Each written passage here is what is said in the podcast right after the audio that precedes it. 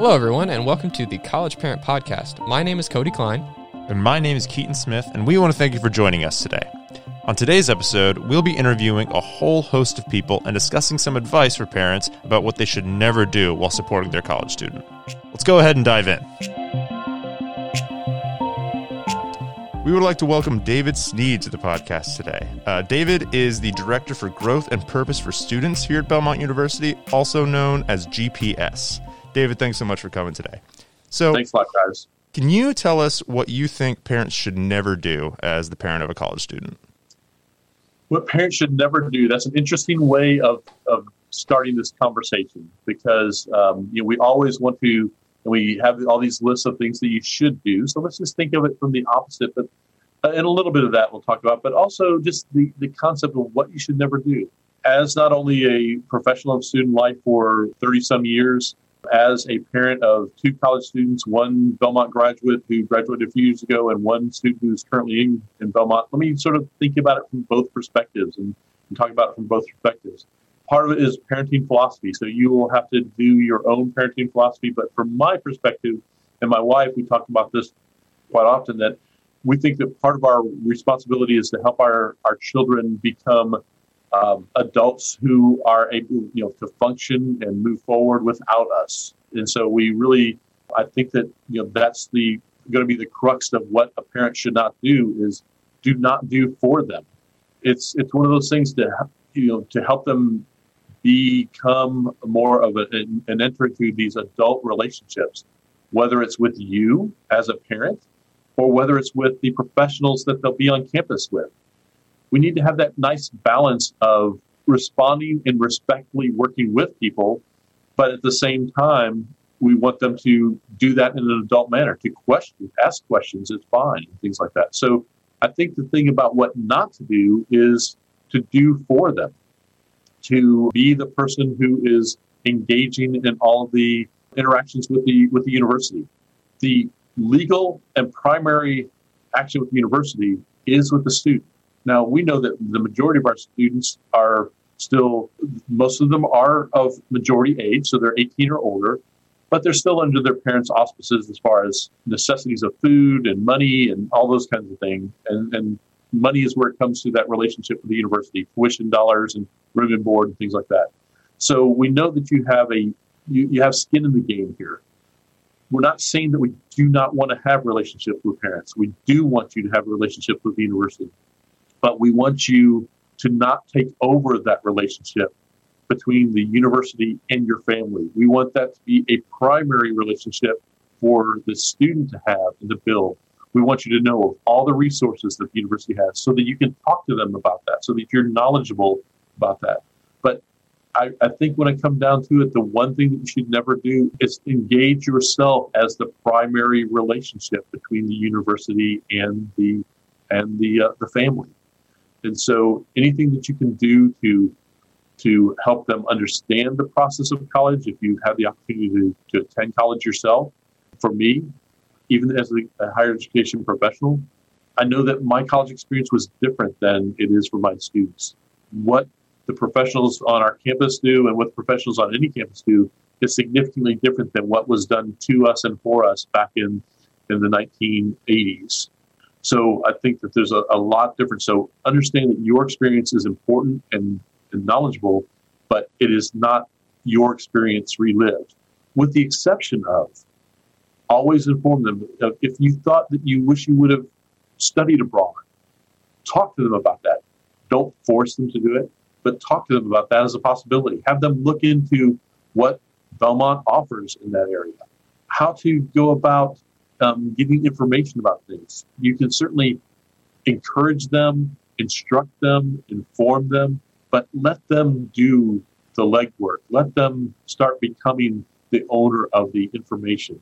And then you can process that with them in conversation. So it really is about you having a relationship with the university so that you have knowledge of what's going on, but your your relationship is informing you so that you can then inform the conversation, the adult conversation between you and your college student. And so I think that's really a, a large part of it. Now, the reality is they are our children still. And so there are going to be times when if they feel uncomfortable, you got it. You're the best person to know when to draw those lines. There are some difficult times. There are some difficult situations that arise during the, these these years in the college years, and you should always feel comfortable to do that. But I want you to be intentional about when you engage with the university. Be intentional about whether it's for you. Be intentional whether it's for them.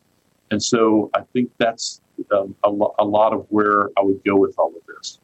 I think that anything that you can do to prepare them to think on their own, to explore on their own, to seek resources on their own, but always have a relationship with the people in their lives that are important that might see it from a different perspective. So whether that's you as a parent, whether that's their their partner in life as they move forward, uh, the significant people in their lives, whether that's a, a pastor or a counselor of some sort, if they own the information and then share it and they're thinking about it with with those important people in their lives, I think that's key. So so be aware and be intentional about the way that you enter into the relationship with the university and let that relationship be focused on your on your student.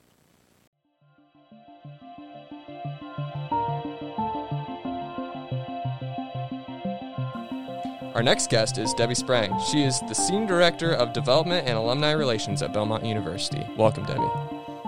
Thank you so much. It's a pleasure to be here. In addition to my, my role, I'm also the parent of three college graduates, and so have lots of personal experience helping um, my own kids go off to college. And my husband and I did some things right, and we did some things that we would do differently this time around. But here's some things that we learned. Never micromanage your students' experience. And here's what I mean by that. If they can make phone calls or reach out to the resource persons at their university to help them uh, address their problems or meet their goals, encourage them to do that. Don't make the phone calls for them. Also, avoid writing their four year academic plan and presenting it to their academic advisor. This is a really important learning opportunity for them to make decisions about their major, about the courses that they want to take, and how they're going to create a plan that works for them. Never contact a student's professor to advocate for a grade change. We may be in, inclined to want to help our kids with this, but that is that is out of the realm of how we can best parent our students. And then never accompany them or attend a job interview or grad school interview with them. They need to uh, enter into that experience on their own. Number two, never give your college student an ultimatum. Um, during the formative years of, of young adulthood, they really do need to develop a sense of autonomy. And they're going to be working toward a stage called interdependence. And they can only get there if they have had an opportunity to, to be independent to make some mistakes along the way, and to understand what it means to rely on people who have more life experience and maybe specific experience to help them get their needs and their goals met. And so this interdependence is really important. When we present ultimatums, we're retaining the authority figure in their lives, and that's not helpful for them. And so here, here's what I mean by that. Here's an example. I have heard parents tell their students, if you do not major in accounting or engineering or pre med, I'm not paying for college. That's not a good example. Um, our daughter, our oldest daughter, Katie, when she went off to college, she um, she went in undecided, wasn't sure what she wanted to major in, and so we encouraged her to take her her gen eds and then some other courses that seemed interesting to her. So after her first semester, she came home for break and said, "I'm going to major in art. I took a studio art class in drawing, and I'm going to be an artist." And so my husband and I said, Great. Along with the art, we want you to double major in something that will also broaden your skills, maybe something related to business. Next semester, she took more gen eds, an art class, and a theater class. And she came home and said, I'm going to double major in art and theater. And we said, That's great. You're very passionate about the creative arts.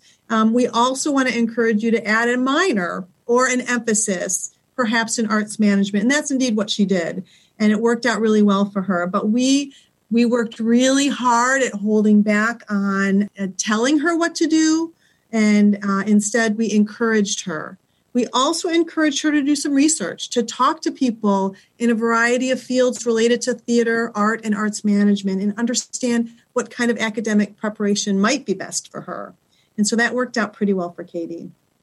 Accountability measures are good. So I'm not saying that parents should not um, work with their college students to, to talk about what um, you know what will be helpful for students to consider as they're pursuing majors or putting their future together.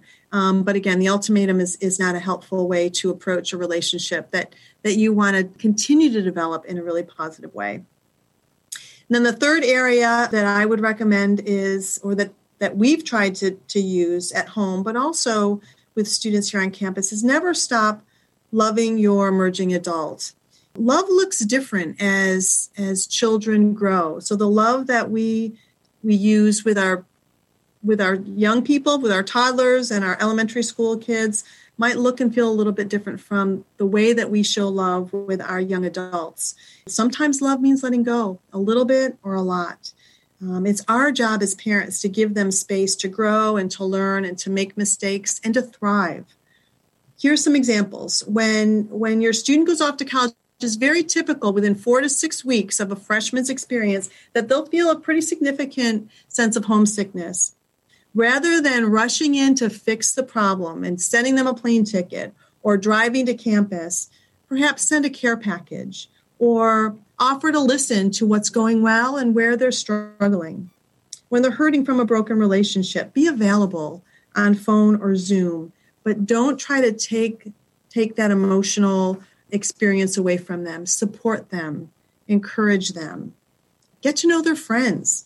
Don't meddle in their relationships, but be aware of who they're spending time with. When you come to campus to visit, maybe take take your student and their friends out to dinner or for ice cream to get to know them. That's a great way of letting them know that you're on their side and interested in the kind of the ins and outs of their lives. Um, when they're struggling with a class, maybe that's required for the profession that they're hoping to pursue, encourage them and help them find resources that they can seek out. Maybe talking with a, the learning center and getting a tutor or with their professor for some additional assistance. If you're if you're not certain about their career choice educate yourself about what the field of audio engineering is all about or public health is all about whatever your student is interested in. Learning about their interests and their career pursuits is a wonderful way to demonstrate your love for them as they grow to become independent adults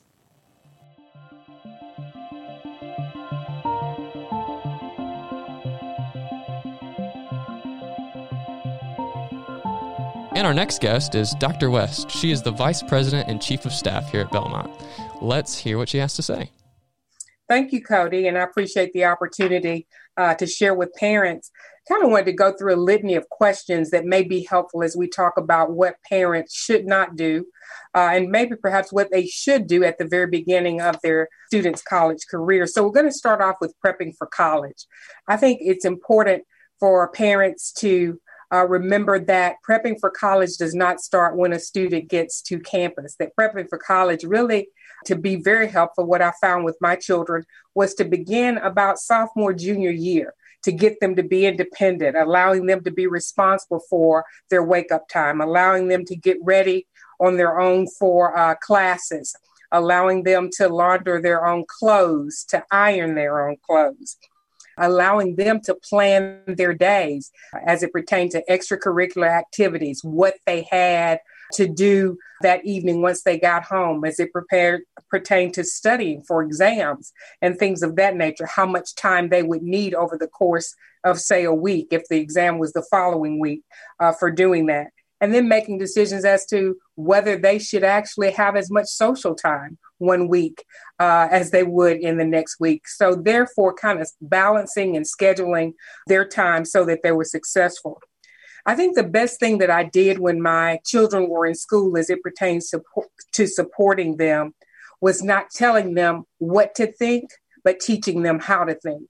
So basically, you know, a lot of deductive reasoning and you know, ask being more inquisitive about getting them to come up with the solution and getting them to make a decision without mine or my husband's influence there. That was a huge uh, uh, step for me as a mother to be able to do that and to begin to look at my son or daughter as budding adults if you will. So um, that worked well uh, for us. I was able to see that once they got to college and once they got experience in their college careers. Where I did not intervene, sometimes I wanted to intervene, but I didn't because I knew it wouldn't be good for my children, was contacting their professors if they were ill, if they were having an academic struggle, uh, if they were having a, an issue with not understanding and interpreting the material that was their responsibility and i let them know you know that it was their responsibility and they needed to handle that via i would work with them through you know questioning uh, uh, asking you know what was actually transpiring with that particular course uh, what did they believe the best course of action would be and how would they go about making sure that they take that course of action also with any roommate issues or housing issues i would never get involved in that because again that is teaching uh, that was teaching my children basically how to handle conflict and resolution because when they get on jobs, obviously they're going to have to resolve some issues with folks that they work with sometimes. So, and I'm not going to be the person there, and, and neither was my husband. So, I got them in the habit of if they were having issues with roommates, sit down, talk it, talk it out, reason it uh, out. I'm not going to get involved with that.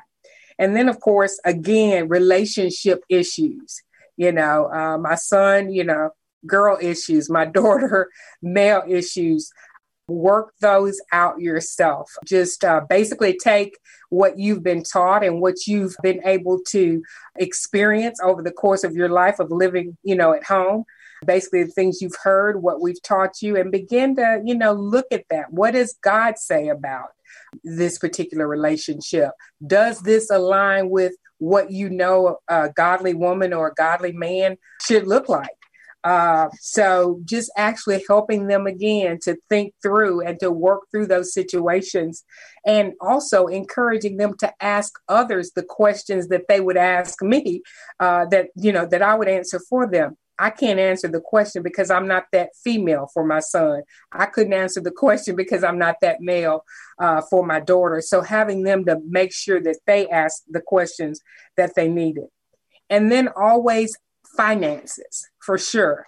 You know, we would give uh, my son and my daughter X amount of dollars. And once we gave them that for that month, that was it from us. So uh, I'm not telling them, you know, we didn't tell them how to spend it, but we told them that this was the allowance for the month. And they could blow it all in one night, or they could sit down and make a budget, and uh, determine, you know, pick and choose what things they were going to do that cost money because obviously, you know, there are some things that don't cost money. So not bailing them out when they really needed to. Let's say, for instance, I remember one time my son wanted to go to a concert, but he had spent everything that he had before it was time for the concert. So he asked me if he could get a loan. And I said, no, because you wouldn't be able to handle the interest that I'm going to charge you on that loan. So uh, he didn't get to go to the concert. I don't think he asked my husband. I think he just asked me. We talk, we look at you know specific stories. I've been in higher education for a long time, so I've got a little bit of a perspective.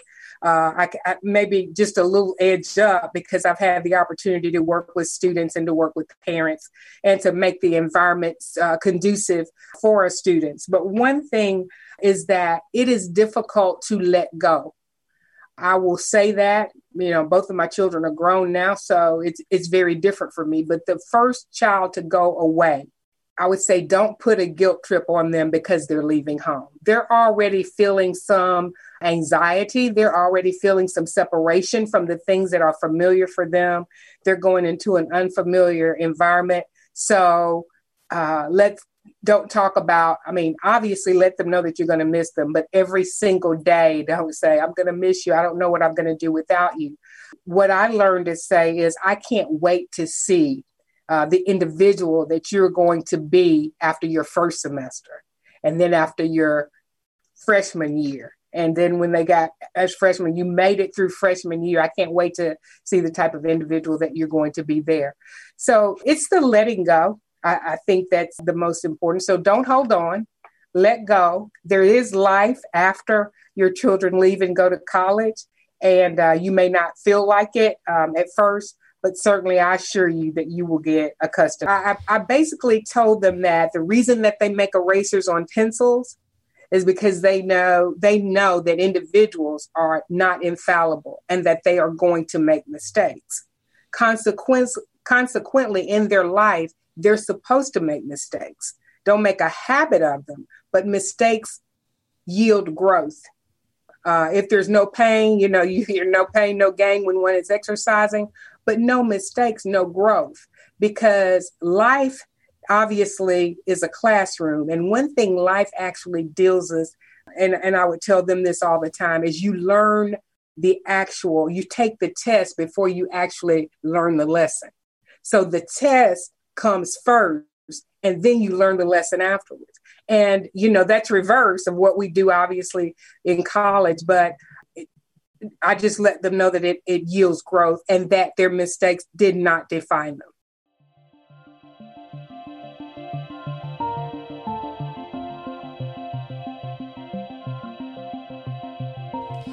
Our next guest on the podcast is Jason Rogers. He is the Vice President for Administration and University Counsel here at Belmont University. Let's hear what he has to say. Uh, hello, everybody. So, just a couple of words about my experience parenting college students. I have I have four kids, three of whom uh, have completed college or are about to complete college, and have a little bit of insight based on those experiences, but also uh, insight based on my experience serving uh, at Belmont University in my current capacity for uh, going on 23 years. Generally, what I would say is that the most common mistake that we can make as parents when it comes to parenting our college age students uh, is the temptation that even the most emotionally mature of us are tempted to engage in, and that is to do for our students what they should do for themselves. So when it comes to preparing for college, uh, there are a lot of examples I could give, but if you wanted to, if I wanted to focus specifically on college related preparation mistakes that we that we as parents are tempted to make. That is that after we do our normal parental responsibility of you know establishing the parameters for any financial commitment we're willing to make to help our students get to college and any other considerations that relate to family priorities whether it be geographic considerations whether or not our students are going to be able to live on campus or be commuter students and those sorts of things uh, when it comes down to filling out college applications writing essays, requesting letters of recommendation from people who've known them in high school, and those sorts of things. Those are things that we really should leave to our students to complete and not at all attempt to do those ourselves. First of all, I think it's pretty apparent to college admissions officers uh, when parents are inserting themselves in situations, and it can hurt your students' chances of gaining admission to a college if they see that somebody's writing this for them. And so there's an obvious pragmatic reason not to pursue those kinds of, uh, uh, of things. But also, it's it's good for our students to go through the process of getting themselves organized enough to complete all those tasks because that really is excellent preparation for the independence with which they're going to need to manage their work and their relationships once they're off to college. After our students are admitted to the school of their choice and they make a decision where they want to go and they actually support, uh, they actually begin their career as a college student.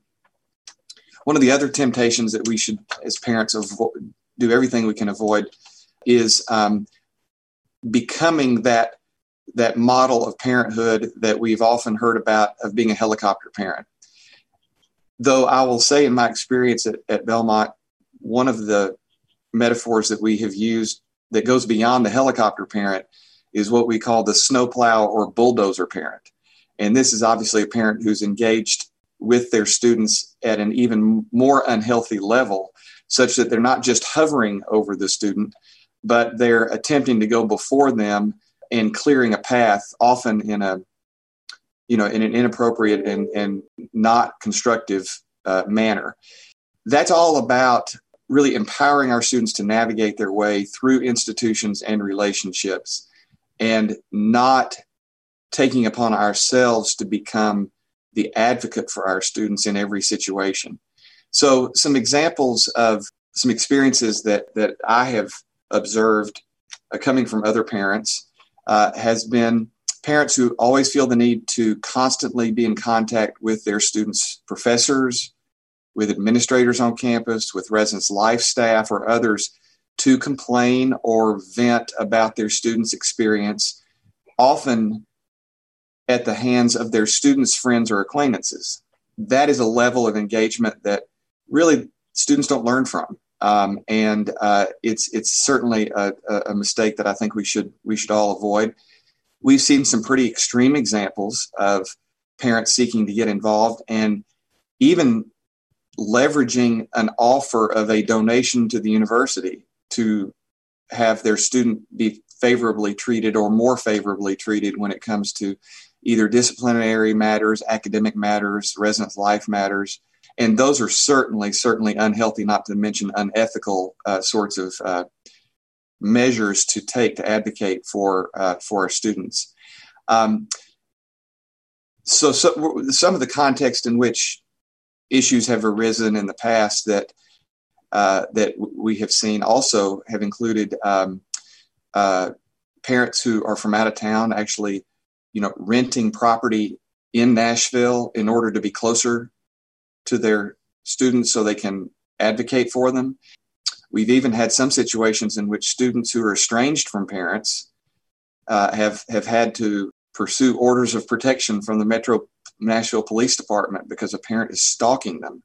So those are extreme, extreme examples um, that I know we all know are inappropriate, but uh, it happens, and they're just extreme expressions of some of the things that I was, you know, talking about earlier.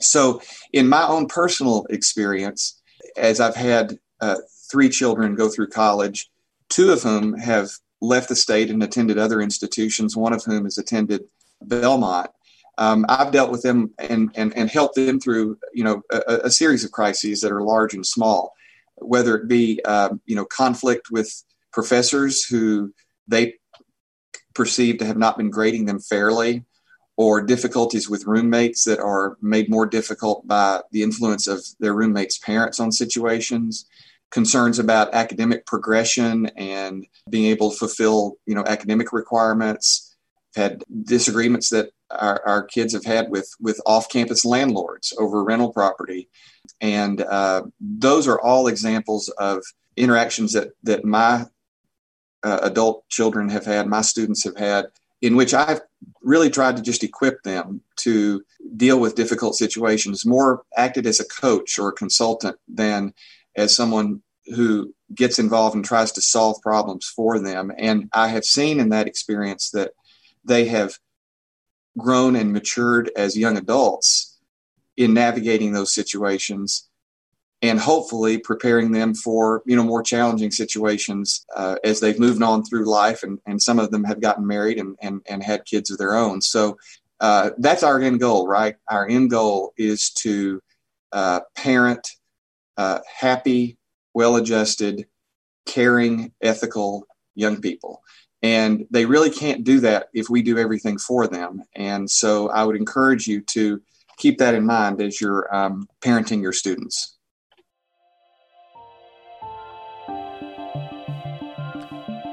As we conclude this episode, we'd like to thank David Sneed, Debbie Sprang, Susan West, and Jason Rogers for sharing their wonderful and hard won wisdom that they've gained as the parents of college students. Keep an eye out for more episodes of the College Parent Podcast, and we'll see you next time.